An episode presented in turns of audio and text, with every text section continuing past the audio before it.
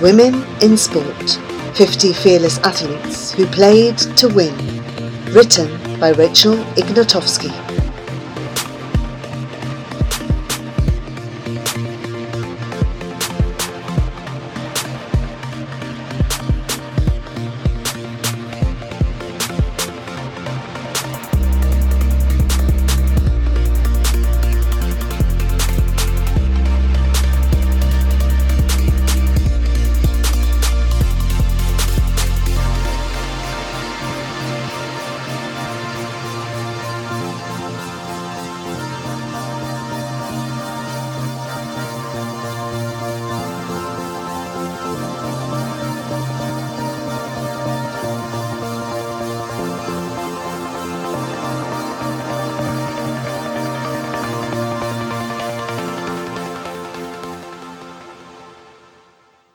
The weaker sex. It wasn't the first time those untrue words were said, and it wouldn't be the last. It's what Bobby Riggs, a former tennis champ, said about women in nineteen seventy-three. But tennis player Billie Jean King stood up to this bully. With masterful skill, physical strength, and a strong sense of self-worth, Billie Jean would change the world with her tennis racket. Throughout history, women have been stereotyped as weak and routinely excluded from sporting competitions, gyms, teams and clubs. With no arena which to prove themselves fit and strong, it was hard for women to fight this sexism. Of course, this stereotype did not just apply to sport. Women have been denied educational, civic, business and leadership opportunities, and have had to prove they are just as smart and as hard-working as men. Female athletes have had to fight the most basic stereotype of all, that women's bodies are inherently not as strong or as capable as men's. Their progress has been truly inspiring. During the nineteen seventies, the feminist movement was in full swing in the United States, the United Kingdom and other developed nations. Women were demanding equal pay and equal opportunities. In nineteen seventy-two, the United States passed a law making it illegal for U S schools to discriminate in funding based on gender. For the first time, many colleges and universities began funding women's sports programs and giving out women's sports scholarships. Finally, women could pursue their athletic passions and show the world their true strength. The backlash was inevitable. Many people still thought women should only do traditional, ladylike activities. Bobby Riggs wanted to prove that women had no place in sport by beating the best female tennis player, Billie Jean King. In nineteen seventy-nine, he challenged her to a Battle of the Sexes tennis match. At first, she declined, but when Bobby beat Grand Slam winner Margaret Court in the Mother's Day Massacre match, Billie Jean understood there was more at stake than just a game. The whole world was watching as Billie Jean and Bobby entered the tennis court. Winning would not be enough. She would have to wipe the floor with him. And she did. The score was six four, six three, six three. Billie threw her racket into the air in victory as the crowd went wild. Women around the world watched Billie Jean and felt empowered to stand up for themselves. Many thanked her for inspiring them to finally ask for a pay rise or a promotion. Men wanted their daughters to grow up strong and brave like Billie Jean. She used her star status as a leader off the court as well, working for equal opportunities in the workforce for women and people of colour. This is the cultural power of sport. Through entertainment and competition, it inspires courage. The fight for social injustice often starts in the field or on the court. Sport has always been a part of human culture. Athletes become heroes, social icons and positive role models. Although sport should be about skill and hard work, society's prejudices have often prevented women from competing. It has taken gutsy, fearless women to defy the rules and take dangerous risks to break down these barriers. When the newspapers scoffed that a weak woman couldn't swim across the English Channel, Gertrude Ederle decided that she would either drown or triumph. She triumphed and set a new world record in nineteen twenty-six. When Althea Gibson, a black woman, played tennis during the segregation era, her talent was so undeniable that she was able to cross the colour line and become the first African American to win Wimbledon. Her success helped the civil rights movement and paved the way for athletic greats like Serena Williams. When Sue Sally Hale was told women were not allowed to play polo, she disguised herself as a man for twenty years to play the sport she loved. These are just a few examples of female athletes who proved their worth as individuals, showing the world what women can do and creating opportunities for future generations. There are still problems in women's sport, such as lack of funding and media coverage and unequal pay. But with each generation, women accomplish feats that challenge the status quo. This book is filled with stories of little girls who grew up to achieve their dreams, stories of women who pushed themselves to the limit, did the impossible, and became legends.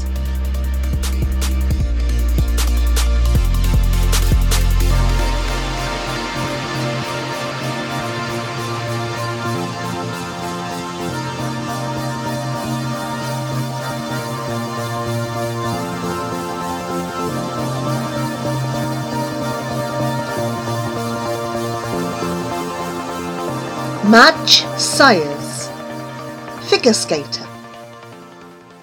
Florence Madeline Madge Cave was born in eighteen eighty-one and grew up in Britain. During the winter, both men and women enjoyed figure skating, but women were not allowed to participate in any of the competitions. Many were afraid that competitive physical activities would be too much stress for a woman's weak body. But Madge was such an amazing figure skater. She gained notoriety and respect within the skating community. In eighteen ninety-nine, Madge married fellow skater Edgar Syers. He coached her to leave behind the rigid English style of figure skating and started teaching her the more fluid international style. She was a natural. Madge was ready to compete in the nineteen oh two World Championships, which only men could take part in at that time. Defiant, she entered the competition anyway. Officials wanted to throw her out, but they soon realised that there was no explicit rule excluding women. Still, they protested about her entry, but with no actual rule to exclude her, and considering her great reputation on the ice, officials had to let her compete. Madge needed to prove that she belonged in the rink just as much as the male skaters. Triumphantly, she came in second place, securing her place as a competitive skater. Recognising her amazing performance, the International Skating Union created a Ladies' World Championship. Madge competed in the first ever I S U Championship for Ladies Figure Skating in nineteen oh six. She won, and won again the following year. Next, she headed to the Olympics. The International Olympic Committee, I O C, had first allowed women to compete in nineteen hundred, but many events were still men only. The nineteen oh eight Olympic Games included figure skating for the first time, and it was open to women.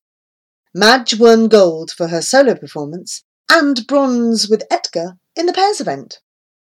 Tragically, Madge's life was cut short. She developed an acute heart inflammation and died in nineteen seventeen, at age thirty-five.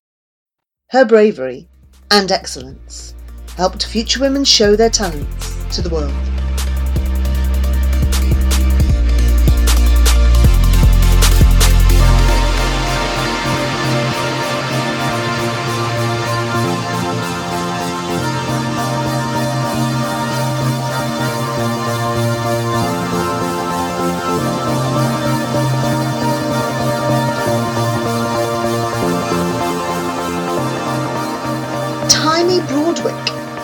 Skydiver.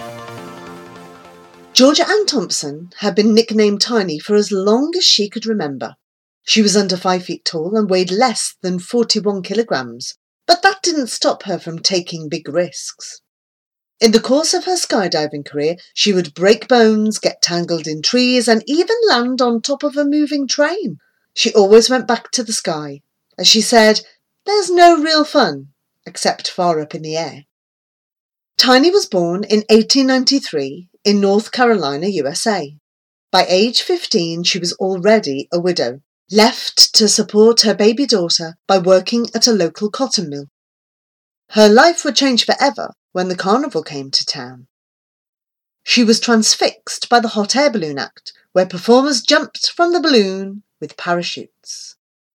Tiny begged the group leader, Charles Broadwick, to let her join the act, and in nineteen oh eight she made her first parachute jump. She had found her calling. Charles adopted Tiny, and together they toured the country so she could jump from balloons for excited crowds. Although parachutes made aeroplane flight safer, the military and the public did not understand or trust this new invention. To help change attitudes about parachute safety, in nineteen thirteen, Tiny was the first woman to parachute from an aeroplane. With the help of the pilot and aviation specialist Glenn Martin, she jumped from a plane at over six hundred metres up in the air. Impressed by her reputation, the U S military engaged Tiny to advise the Aeronautics Corps during the First World War. Her jumps helped create the U S Air Force's standard practices for how to use parachutes. In nineteen fourteen, Tiny completed the first free fall jump in history. A military test jump went awry and her parachute lines got tangled on the plane's tail. She had to cut herself free, but managed to land safely. Throughout her parachuting career, Tiny continued to do death-defying stunts.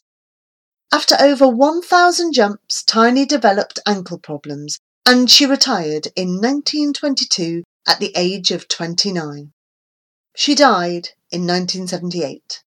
A legendary figure in aviation and a pioneer of one of the most exciting extreme sports.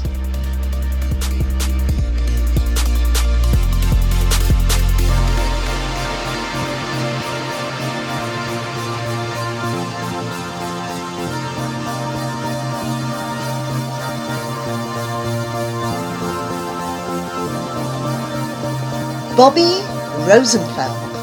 Athletics, ice hockey, tennis, and softball player. Fanny Bobby Rosenfeld was born in nineteen oh four in Russia, and her family moved to Canada when she was a baby. As a teenager, Bobby played softball and was known for her speed.